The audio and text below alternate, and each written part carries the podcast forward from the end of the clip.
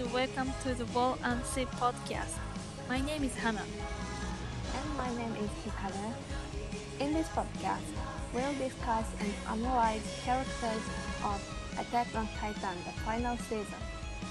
This final season is currently broadcast in Japan on Monday midnight. This time, we'll discuss the new characters as well as the stories from episode 1 to episode 8 of the final season. Before we talk about that, we received a message from Keisuke. Thank you. Let's hear that.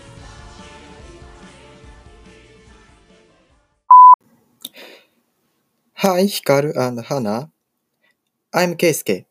I'm looking forward to listening your podcast. But I have a question for you. Are you talking about Attack on Titan only in the final season? Do you not look back on the season before that? Hi Keisuke. Thank you for your message. I'm Hannah and answer your question. That's a good question, I think. As you said, we will focus on only final season, but the story of Attack on Titan is super complicated. So I mean that we have to talk about other season to discuss the final one. And don't worry, we explain the overview of all seasons before the discussion for beginners.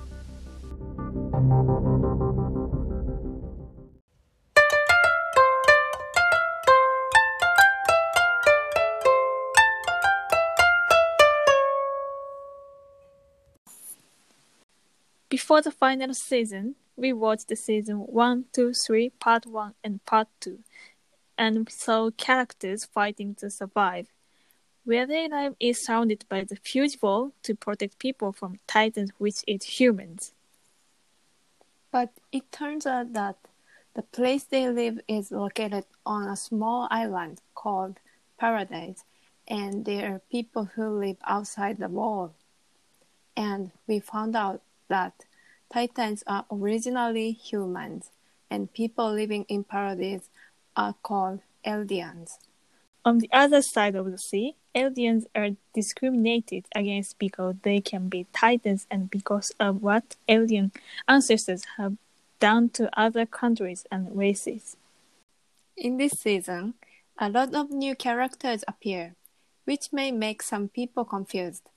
Yeah, the story viewpoints move to Eldians living on the other side of the sea. Those Eldians are controlled by a country named Marley and there are some interesting new characters. We are going to take a closer look at these characters. But before that, a message from Over Simone.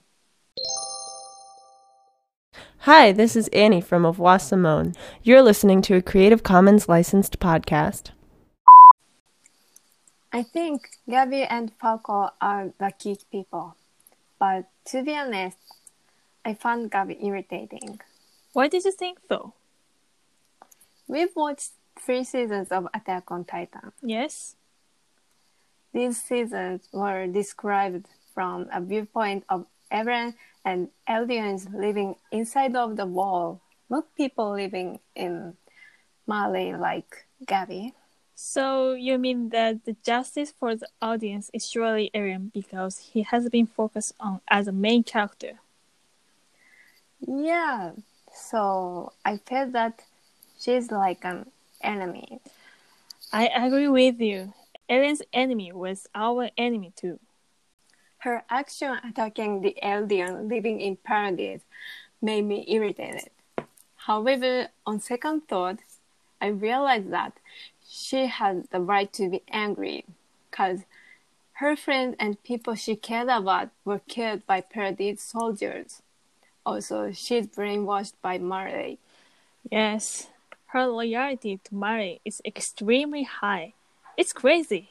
Marley told her that Eldians are descendants of devils and that her contribution to Marley might prove that they are good Eldians. And think about how Eldians are treated in Marley. They use Eldians like a weapon in the war.